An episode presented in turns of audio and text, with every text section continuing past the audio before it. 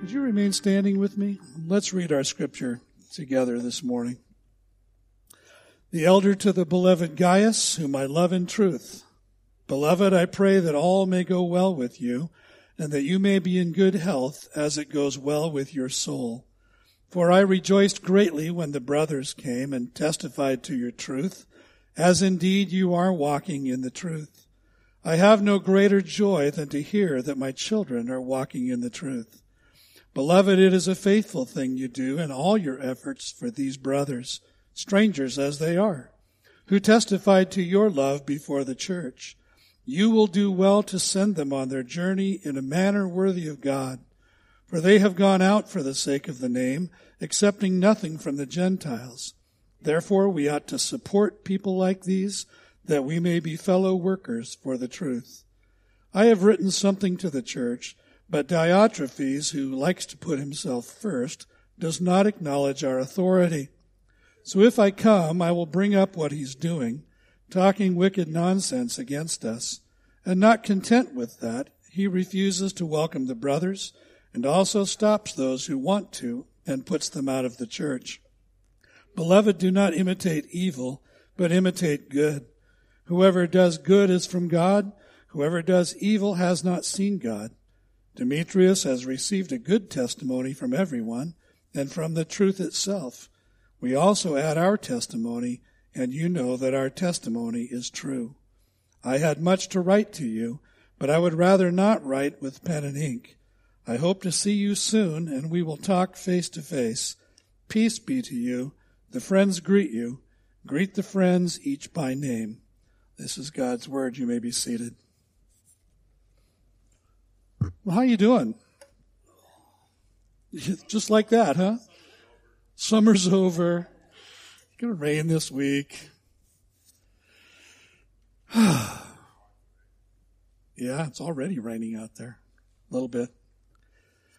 Well, it's good to see you. Hey, I want to say a word of uh, sincere thanks, exuberant, overflowing thanks to uh, Kathy Pruitt and her amazing team that uh, put on the uh, the simulcast yesterday for the women here at the church. It, it was an amazing day. Uh, yeah. I didn't pass the physical, so I couldn't actually be here in the room. Um, but uh, I was uh, was up in my office as a little fly on the wall, and listening very carefully to everything that went on. It was just an amazing day, a good day of solid biblical teaching and worship and fellowship, and the women had an amazing time together. I've just heard nothing but good reports, and so thank you to that team and everyone who served in a variety of ways to make that uh, happen. Also wanted to say a word about trunk or treat. Uh, as Evan mentioned, we've we've done this every year since the first year of LifePoint, Point, and some of you are in the room today that were there at that very first event. Um, you know, October 31st is like a box of chocolates. You never know what you're going to get. And um, I remember the very first trunk or treat. It was like 80 degrees. And it was like midsummer on October 31st. And so that one stood out in memory for being a first and for being really, really nice weather. And we've also had uh, torrential downpours. So uh, you never know quite what you're going to get. But we've done it every year, and we did it initially when we were first starting. We were just a little tiny, tiny group of people starting a church, and we said we we want people to know we're here, and uh, so we're just trying to get a little attention. And um, so we were over in Lacey. We set up in in Horizon Point uh, at the Brinkman's place over there on Flute Street, and um, that's where we started. And then it just grew and grew from year to year to the point where, um, you know, people would say, "Is that church going to do that thing again? That was awesome," you know. And and so it's it's just been a lot of fun. So why do we do it? Um, some people are concerned. Well, you're celebrating Halloween. That's not exactly a Christian holiday, uh, but we do it and because. Um, as Evan has said, first of all, what, what night is there when uh, the whole community comes out and is willing to mingle. Uh, and and so uh, it's a great opportunity for us to connect with people and uh, to uh, to extend um, some light in the darkness um, to all that's going on. And it's just a, a fun, fun evening. Um, last year, when we first were here, you know, we're kind of going, okay, so here we are. What, what do we do now? And we said, let's do trunk or treat. Let's see how it works. And we did it out here in the parking lot and discovered that we were pretty much the only game in town. The only, the only, well, not the only, but there wasn't much going on last Halloween because of COVID. And so we actually had people that drove all the way here who saw our ad uh, online, who drove all the way here from Montesano. That, that's a pretty significant commute. Uh, and really from all over um, Thurston, Mason, and Lewis counties. It was just remarkable how many people came. We we counted a little over hundred cars, and uh, some of those cars had just one parent and one kid in them, but others were vans just stuffed with kids. And so I don't know. What's that? Yeah, the back door of the van opens and here they come. So, um, you know, I'm, I'm guessing we probably served just a guesstimate 400 people, um, which is, you know, um, a, a, bit less than we usually, we're used to over in Horizon Point. Because uh, Halloween in Horizon Point, if you've been there, is like Mardi Gras. the streets are packed with kids and parents, and um, so it's a little different ball game over here. But we're going to do it again this year. We hope that you'll participate. It's a way for us in this new place to begin saying, "Hi, we're here. We're friendly." and uh, to invite some people onto our campus and and just have a, a positive time together. Well, that's just all. Um, that was just a free advertisement. Um, let's get into our, our our message today. You know, I grew up um, in a home that was given to hospitality. Trunk or treat, believe it or not, is it's, it's kind of a hospitality oriented thing. It's hey, come onto our campus and, and have a good experience. So our home growing up was given to hospitality. My mom and dad loved people. Uh, at both of their memorial services, what I heard over and over again uh, was just how warm and loving they were.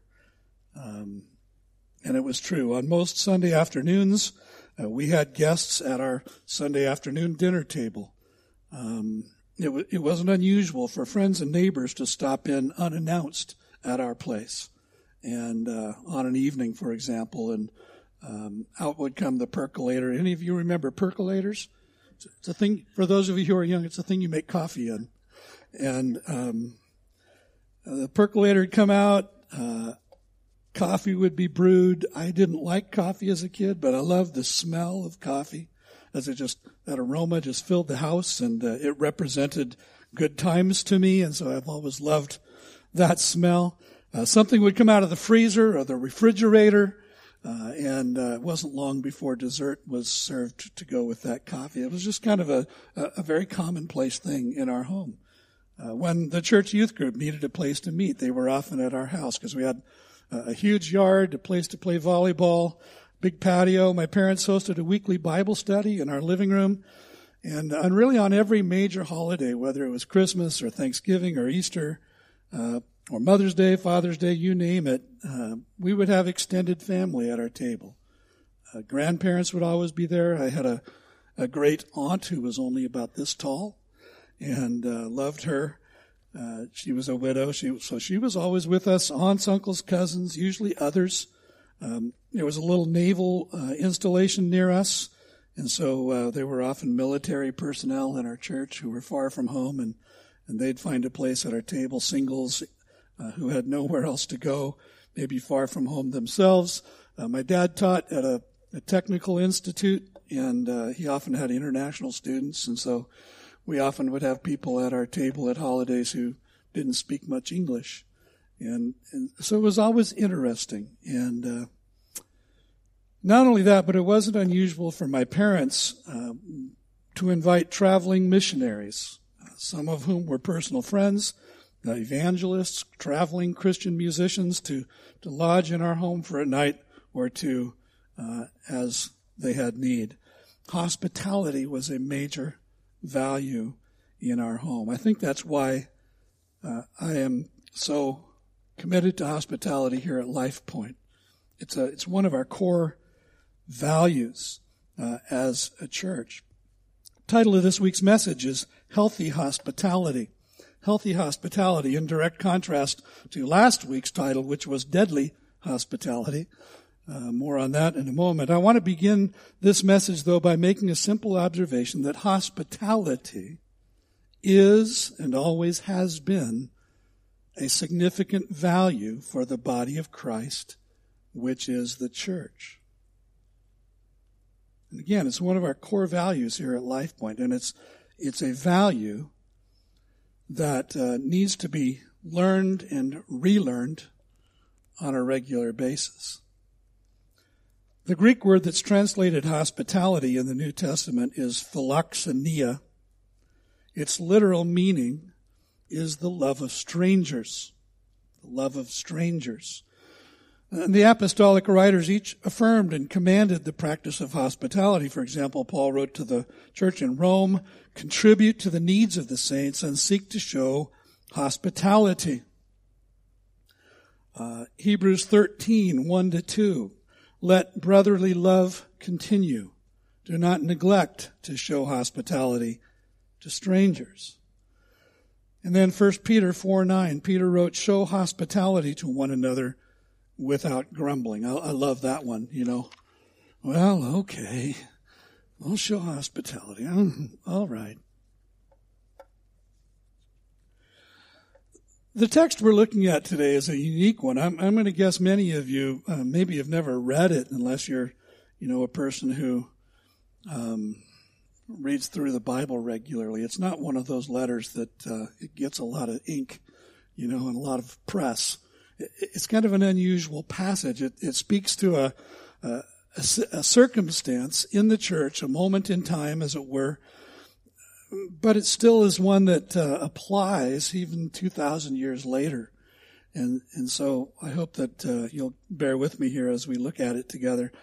You know, we can think of about the first century uh, of the church in terms that um, we Americans usually reserve for those who conquered the West, uh, following, you know, Lewis and Clark's legendary exploration of the Louisiana Purchase.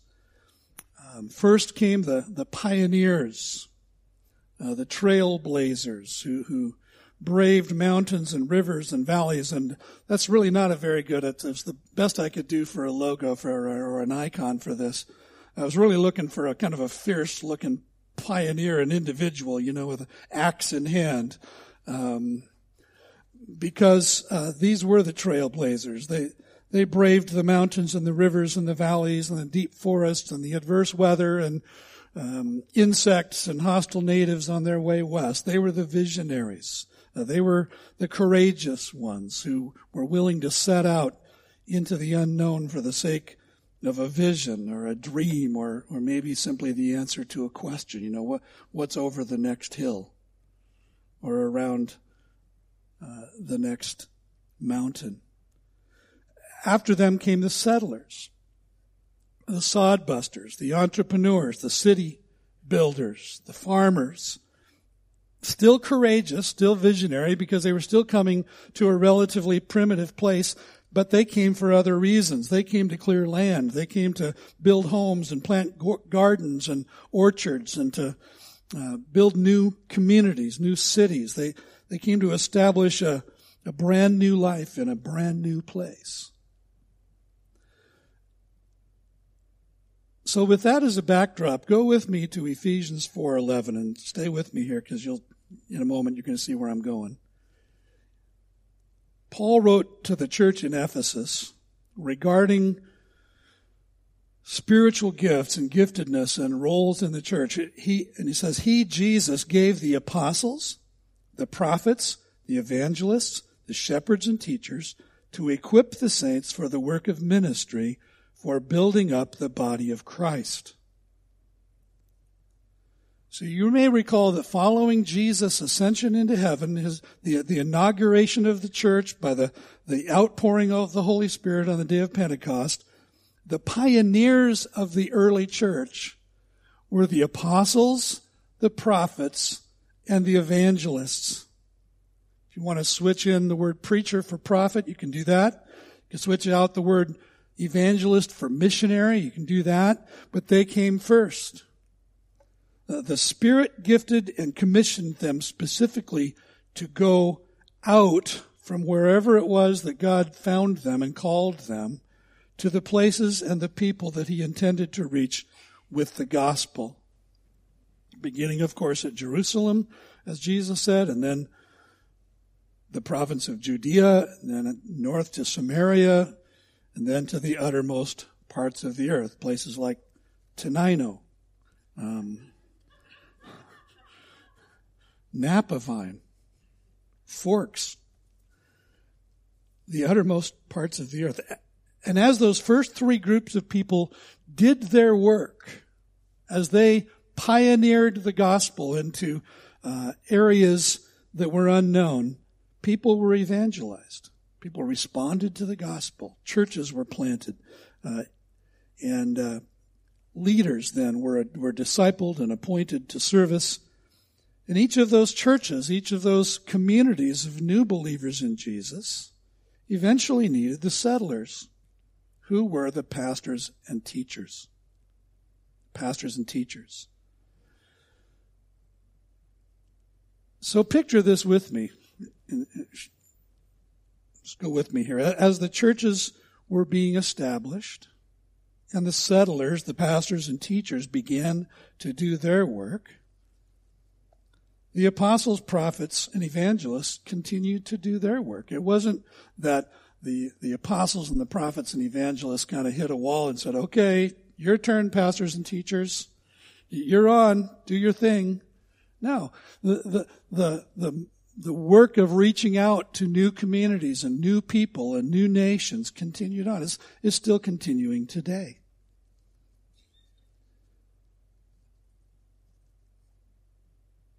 But that group of people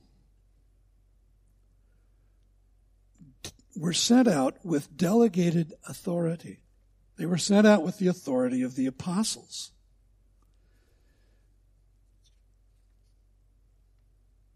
And they would support the work of the pastors and the teachers in the various churches by by appointing leaders, by training them, by correcting them when necessary, praying for them, encouraging them and, until those leaders and those congregations were healthy and, and somewhat self-sustaining.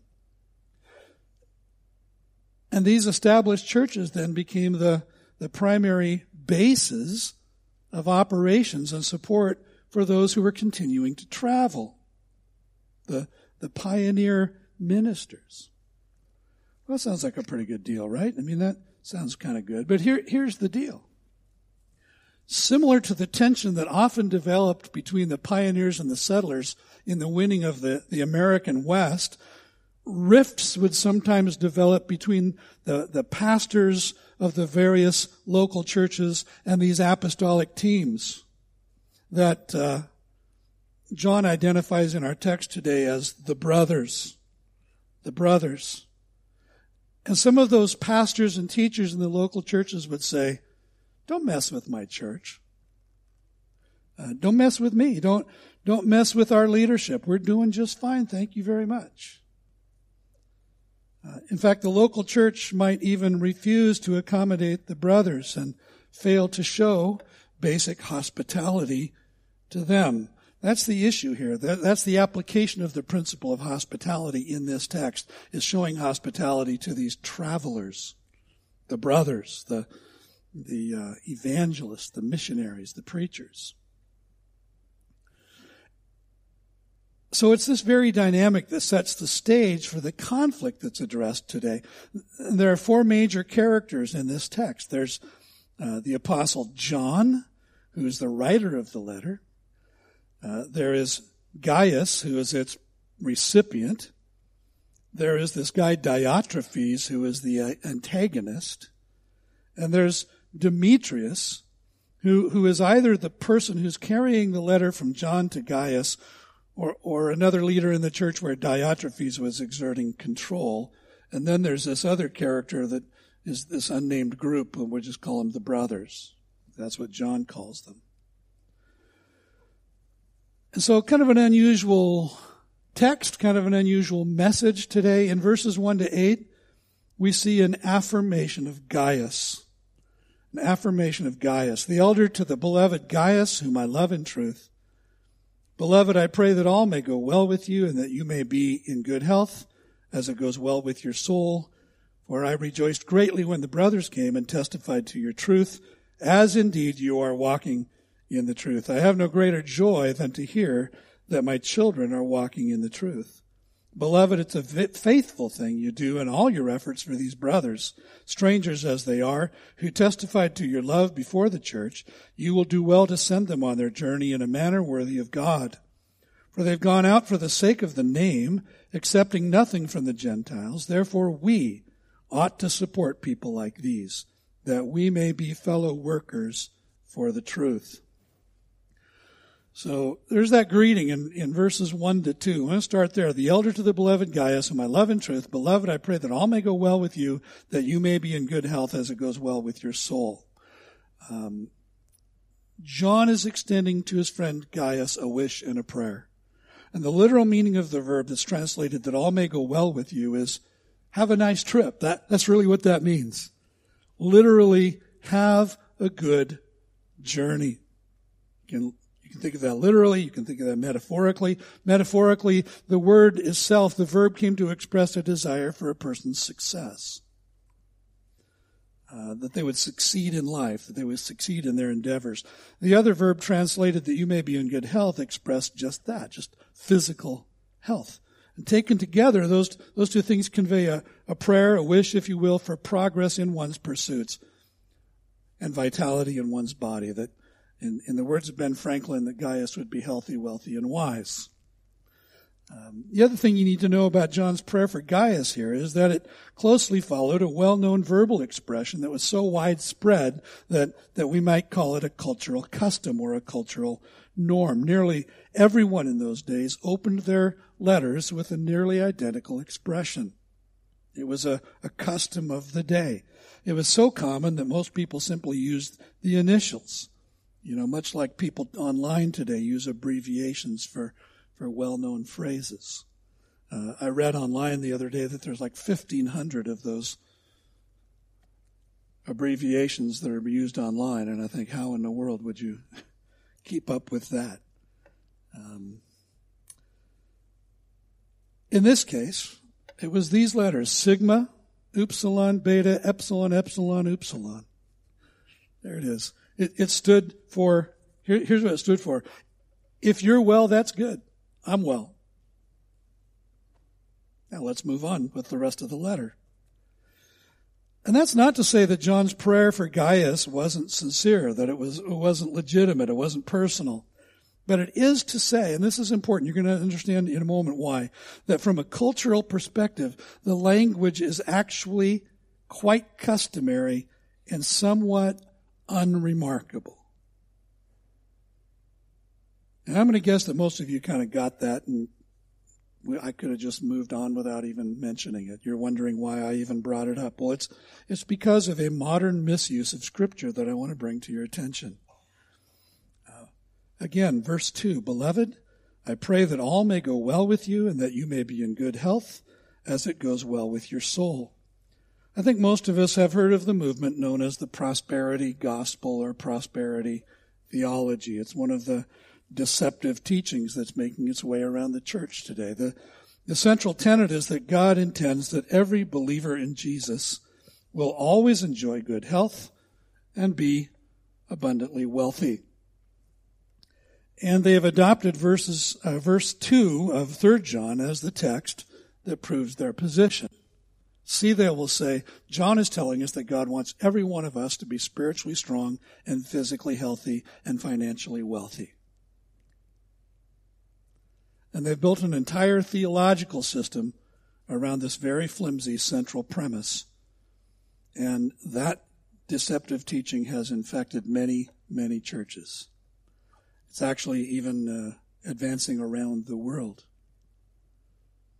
See, it's always God's will, isn't it, that we grow spiritually? That our souls prosper, as John put it? And it's always right to pray for the health and the healing of those who are sick and suffering in some way. I came in this morning with a headache. It was, it was actually blurring my vision. And uh, after doing the the uh, opening welcome, I went outside to get some air, and Bill Mikesell was out there, and he just put his hands on me and prayed for me, and the headache's gone. Praise God for that. But that's just a simple example.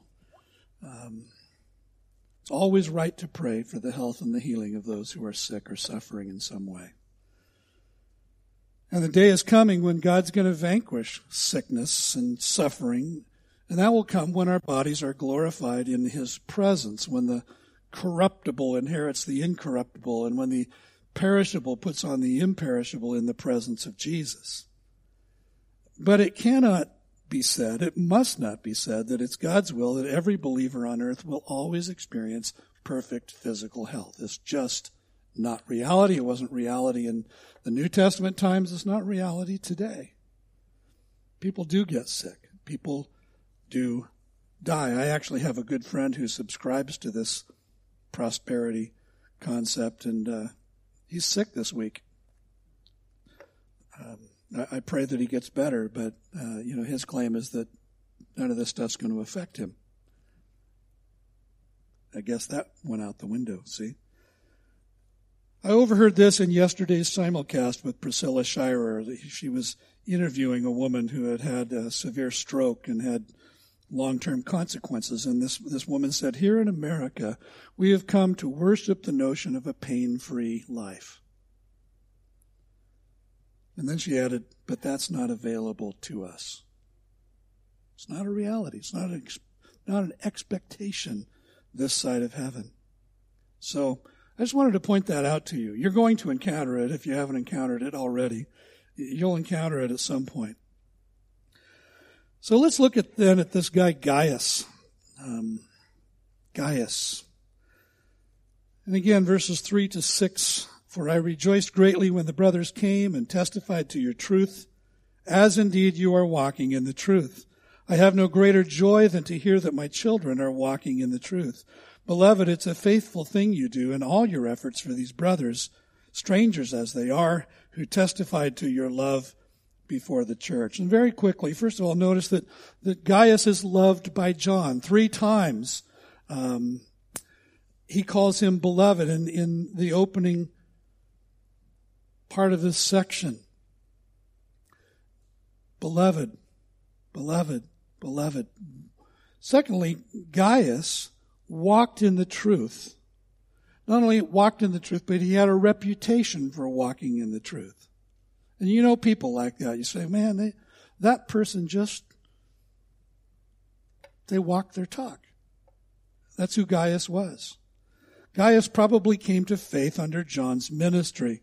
Notice he says, uh, here, for I rejoiced greatly when the brothers came and testified to your truth, as indeed you are walking in the truth. I have no greater joy than to hear that my children are walking in the truth. And John consistently used that phrase, as we've seen, my children, for those who were uh, either were people he had led to personal faith in Christ, uh, or were just part of his church, those who, whom he uh, had spiritual oversight of.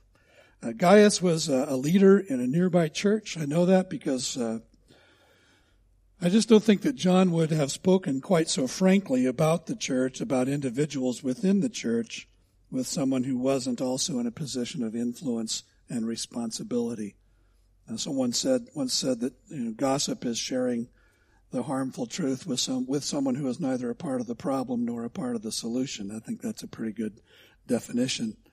And uh, John's not gossiping here. He's speaking to another leader about an issue in the church. And then uh, notice that uh, John supported the brothers, probably was actively directing their work. And again, these are the traveling, these are the itinerants who are going out, who are going from church to church, who are hopefully supported by those churches. And uh, they weren't necessarily known personally to to John um, or to uh, or to the churches where they were sent, uh, but John supported them and was probably actively directing their work. And then finally, notice that that Gaius was attested by the, by the brothers for his love. In other words, in their interactions with him, they had experienced his love. He had experienced his hospitality, um, his uh, his encouragement, his prayer, uh, all those things that go into the experience of Christian love. In verse six, it says they. Uh, John says they testified to your love before the church, and so picture a situation where these guys now have come to the church where John is, and as they're speaking about um, Gaius, um, they're saying he's a good guy. Yes.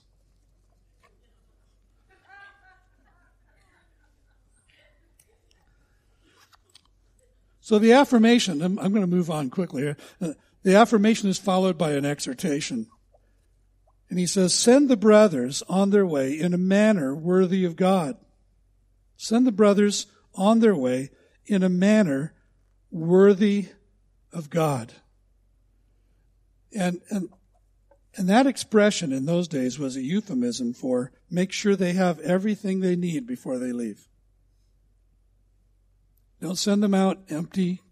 Don't send them out unsupported. Send the brothers on their way in a manner worthy of God. Why? Three, three, three reasons here. One is because of their motivation, that they went out for the sake of the name, John says. They went out for the sake of the name. What is the name? It's the name of Jesus. But it's not just his given name. as you may know, in, in the Bible, both Old and New Testament, the, the notion of someone's name uh, had to do with uh, their reputation, their glory, if you will.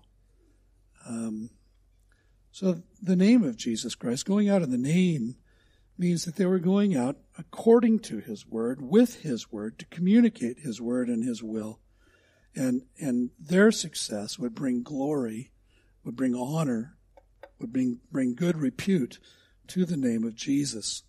So send send the brothers on their way in a manner worthy of God for that reason. Secondly, send them out in a manner worthy of God because of their need. John says they went out without any financial support from the Gentiles, that is, those who don't know Jesus. In other words, on the flip side of that, we would say they are entirely dependent on the church to support them. You know, last week you met Will and Katie Lowry, um, who I'm excited about. They're going to Birmingham, England. It's not Birmingham there, it's Birmingham. Uh, to be a part of a team that's going to be planting churches in England. And that is very, very exciting to me personally. I hope it is too to you as well. You know, I, have heard of pastors who are very, um, what's the word? Hesitant, reluctant to invite missionaries onto the platform in this on in their church who need financial support. I don't know of a missionary that doesn't need financial support. They all do, all the time.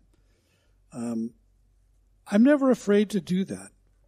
Why? Because first of all, I'm, I'm, committed to the advancement of the kingdom of God, and and Life Point Church is, is committed to the advancement of the kingdom of God. We're committed to the advancement of the gospel here at home and around the world. Secondly, I know that you are good stewards. You are generous givers, and uh, we have never taken on the support of a missionary or anybody in ministry uh, that has impoverished us as a church. God just provides. He does that as we do what is in His will and on His mind and in His heart. Uh, he, he meets us there and He meets us, He meets our financial needs. And, and let me just take this opportunity to, to affirm you as a church for your generosity. Um, our giving is strong here. I hope you know that. Our giving is very strong. And, um, you know, we're, none of us are getting wealthy. That's not the point. But uh, we had uh, during during Vision Next, as we were purchasing this property, as we've been doing the developments, there was a point where our reserve went down to low. I'm just going to say low, and um, I was very concerned about that because we've always felt like we needed to. That, that wisdom is to keep a, a reserve fund as a backup, and and that reserve fund is back up to a healthy level. And that's a great indicator, and uh, we're able to meet our responsibilities. Um, here's the final reason that, that John says this to Gaius. He says it's because of who we are as Christians. Um, we want to be generous with our resources for the work of the ministry so that we may, John says, be fellow workers for the truth, that we're partners in mission. So John follows this affirmation of Gaius with an accusation against this guy Diotrephes, verses 9 to 10. I have written something to the church, but Diotrephes, who likes to put himself first, does not acknowledge our authority. So if I come, I will bring up what he is doing, talking wicked nonsense against us. And not content with that, he refuses to welcome the brothers and also stops those who want to and puts them out of the church. Uh, not, not a real hospitable guy, this Diotrephes. Um, and notice his character sketch. First of all, he, he wanted to be first. Jesus said, if, uh, if you want to be first, be last. Put yourself last because the one who wants to be great among you must be your servant. Diotrephes wanted to be first. He he wanted to be uh, he wanted to be prime. You know, he wanted to be the guy. And secondly, in that he resisted apostolic authority. John says he does not acknowledge our authority. Third, it's possible. Well, John says that he wrote an earlier letter, I have written something to the church, but Diotrephes, who likes to put himself first, does not acknowledge our authority. So whatever that earlier letter was that John wrote to this church where Diotrephes was, we don't have it anymore. Why? Because Diotrephes probably intercepted it and destroyed it. Didn't let anybody else see it. Um, fourth, Diotrephes was willing to slander the apostles and the other leaders. Uh, he says uh, he talks wicked nonsense against us. He's talking smack about the apostles. Just imagine that, right? Um, a leader in a church that was probably planted by an apostle, Diotrephes himself perhaps appointed by an apostle to leadership,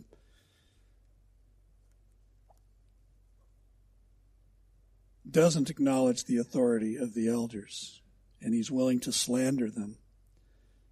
And then he says he refused to welcome the brothers. He, he didn't want anybody else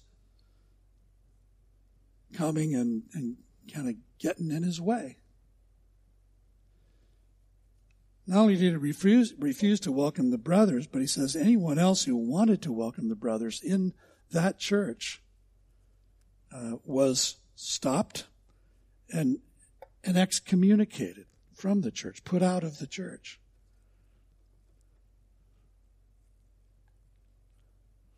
Diotrephes. Ooh, what a great guy. He was what some people have referred to as a church boss. And there's, you may have been in, in a church where there was a dominant person who was even more dominant than the pastor, uh, who was influential and uh, who who kind of pushed people around, asserted their will and their and their ways. Diotrephes uh, was that person, and his his mind was on the preservation of his own little kingdom, with not the advancement of the kingdom of God. So affirmation of Gaius, accusation of Diotrephes, and then third, approbation of Demetrius. You say, I don't even know what that word approbation means. Well, it means approval. Uh, and it just fit with the other two words, so that's what you got. But uh, it means approval, it, it, means admiration, it means commendation, it means endorsement, um, approbation of Demetrius. And listen to what John says uh, regarding Demetrius, and he's again he's writing to Gaius. He says, "Beloved." Do not imitate evil, but imitate good. Whoever does good is from God. Whoever does evil has not seen God. Demetrius has received a good testimony from everyone and from the truth itself.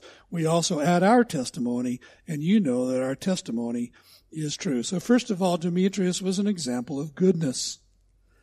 Um, and, and, and, notice in that exhortation to Gaius, beloved, do not imitate evil, in this case, in context, personified by Diotrephes. Don't let Diotrephes be your model, your example for what goodness is, for what leadership is, for what hospitality is.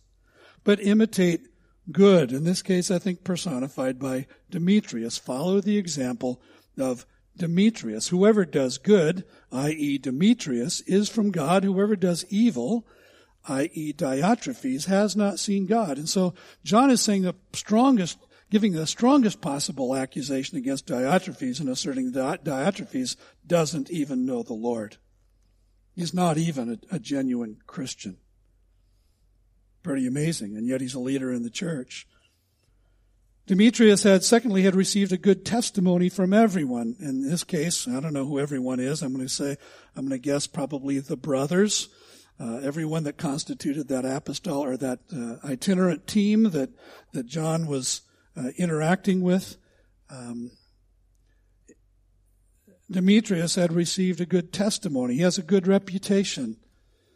Um, when they came to John's church, the the uh, the brothers said, "Hey, that, that guy Demetrius in that church over there, we don't we don't know what church it was, but that church, Demetrius, um, he's a good man." And notice notice this that that John says about Demetrius, he has received a good testimony from the truth itself. What an amazing statement that is. The truth itself speaks well of Demetrius. In other words, the, the greatest endorsement of Demetrius is that he walks the walk and he talks the talk. Uh, he's the real deal. And, and, and, you can be confident in him. And, and so John uh, adds his endorsement um, as well as the endorsement of the other leaders. And then in verses 13 to 15, John signs off. Fond farewell. I had much to write to you, but I would rather not write with pen and ink. I hope to see you soon. We'll talk face to face. Peace be to you. The friends greet you. Greet the friends each by name. In other words, say hi to the church. Parallels 2 John verse 12. I have much more to say to you, but I don't want to do it with paper and ink, for I hope to visit you soon and talk with you face to face, and then our joy will be complete. Um, these letters very likely written to different churches we don't know. How will we apply this? I mean, where does the rubber meet the road with this? And it's an interesting, uh, you know, case study, if you will. It's an interesting circumstance. We kind of get the point, but how do we apply it here to our lives and to our church? Allow me to suggest two ways. And the first is avoiding Diotrephes' disease. Avoiding Diotrephes' disease. Um, you know, if you if you see a guy or a gal that kind of looks a lot like this Diotrephes, acts like a Diotrephes, put on your mask and practice a little social distancing. Don't breathe his air. I've been reflecting this week on the appointment of leaders, uh, such as pastors and elders, life group leaders, and others, because we're at we're at one of those moments in the life of our church where that is an issue again. And it occurred to me that there was a moment in time when someone, either John himself or another of the apostles or one of the brothers, appointed Diotrephes to leadership in his local church.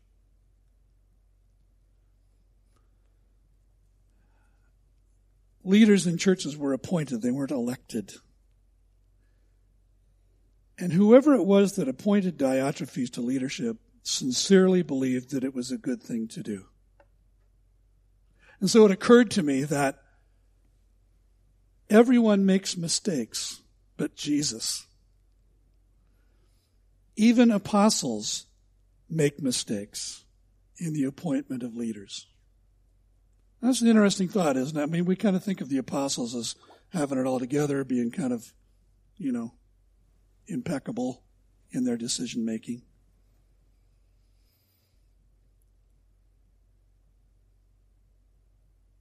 And listen to what Jesus had had to say about what ought to characterize church leadership in the kingdom of God. But Jesus called them together and said, You know that the rulers in this world lord it over their people and officials flaunt their authority over those under them.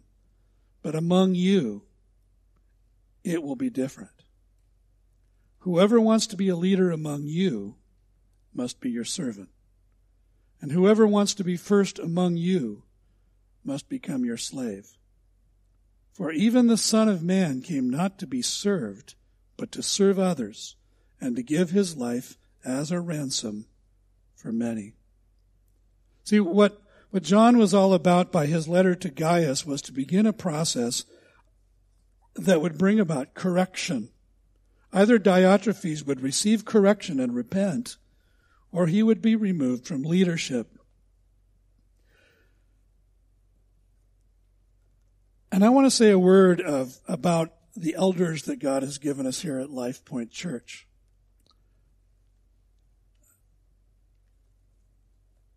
I, I am more than pleased to be able to say that your elders are men who have a sincere desire to serve the church corporately, but also to serve each of you individually. Uh, are any of us perfect? No. No. Certainly not. Well, maybe Evan. I'm not sure.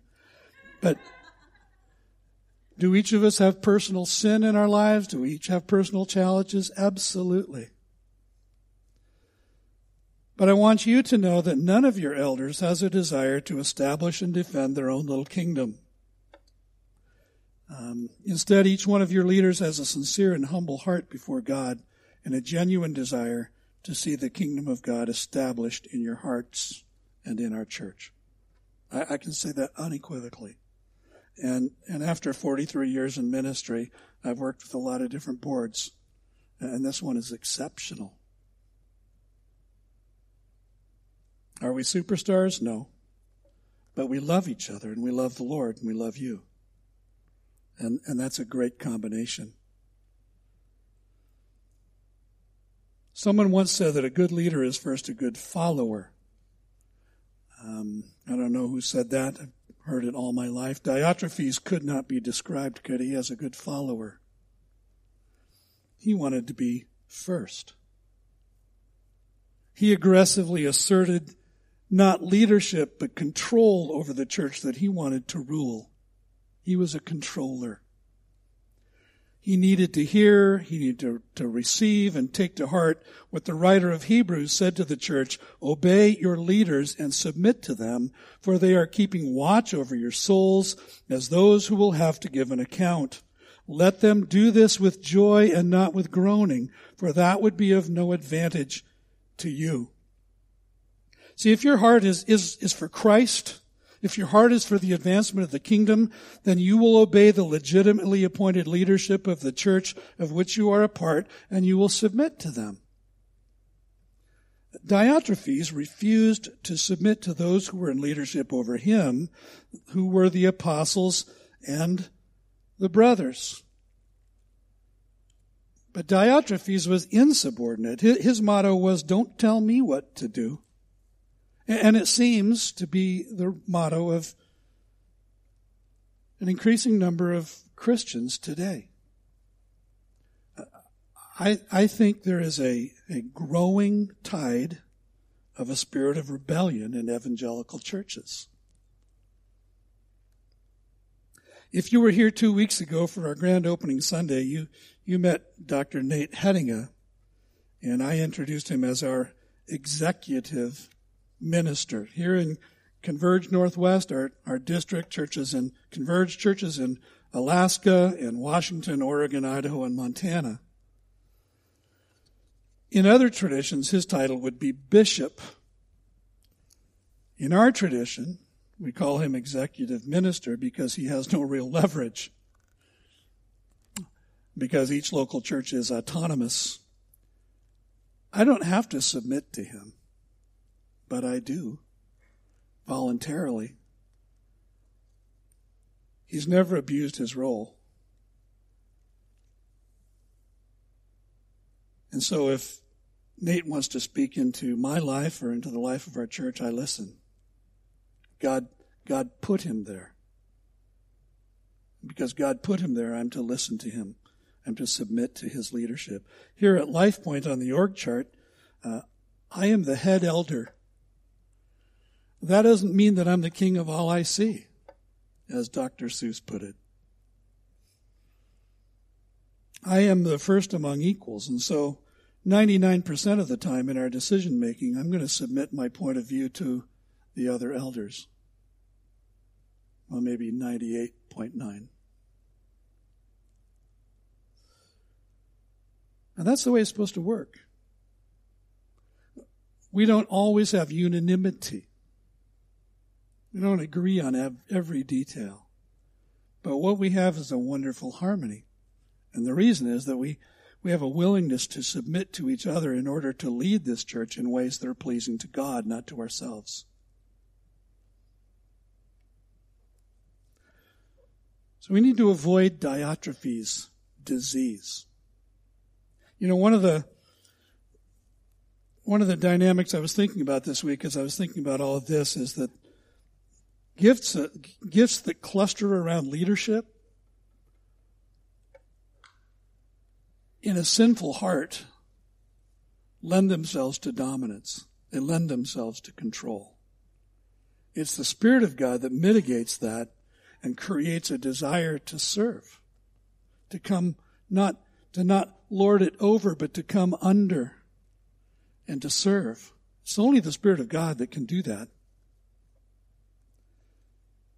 And that's what part of what avoiding Diotrephes disease is all about. The second thing is about appointing leaders. Let me just just say this.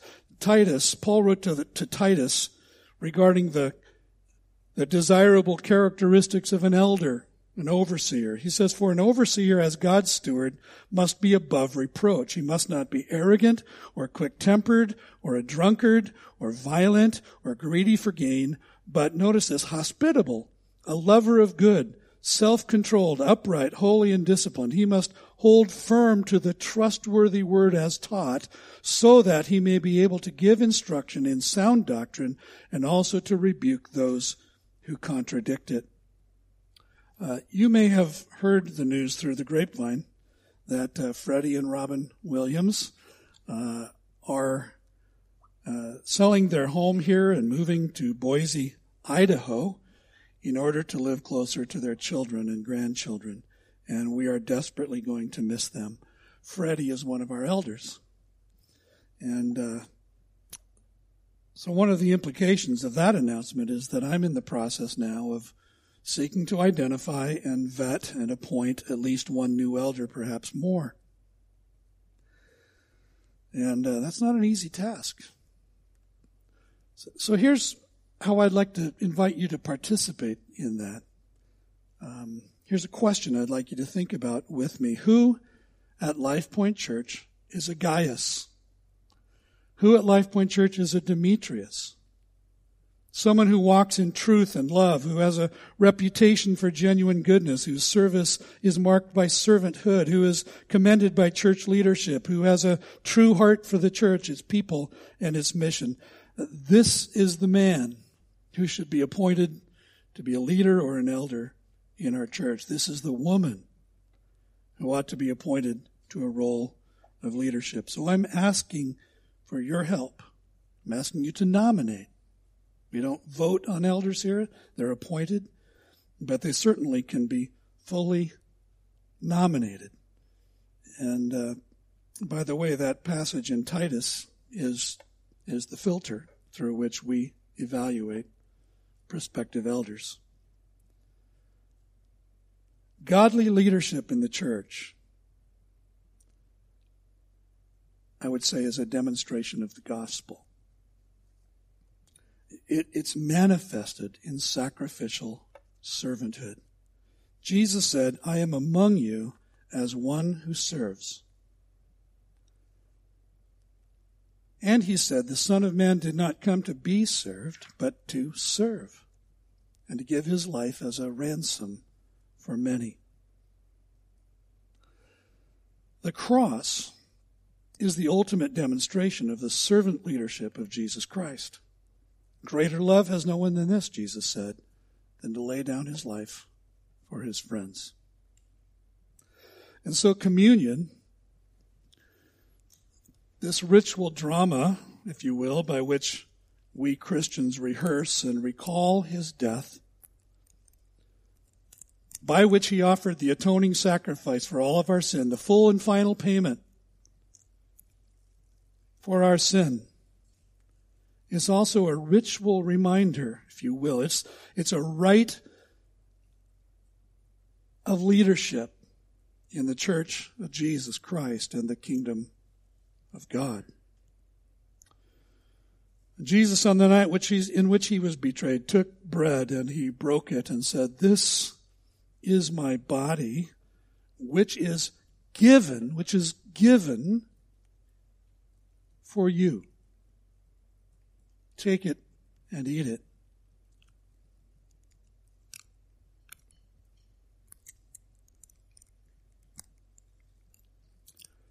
And then after that meal, he took the cup, the cup of redemption, and, and he lifted it up and he said, This cup is the new covenant, the new promise, the new deal between God and man in my blood.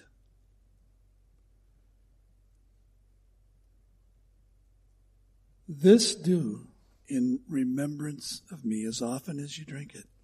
And let's drink it together. Will you pray with me? Lord, we remember you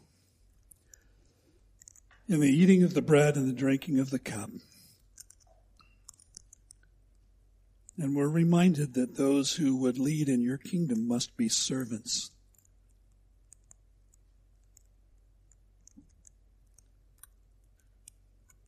Those who are called not to rule, but to serve. And may that be true of us, whether we serve in a role of as a pastor or an elder, or ministry leader, a Sunday school teacher, a youth worker. May we lead in ways that reflect the cross. Because we pray it in the name of Jesus. Amen.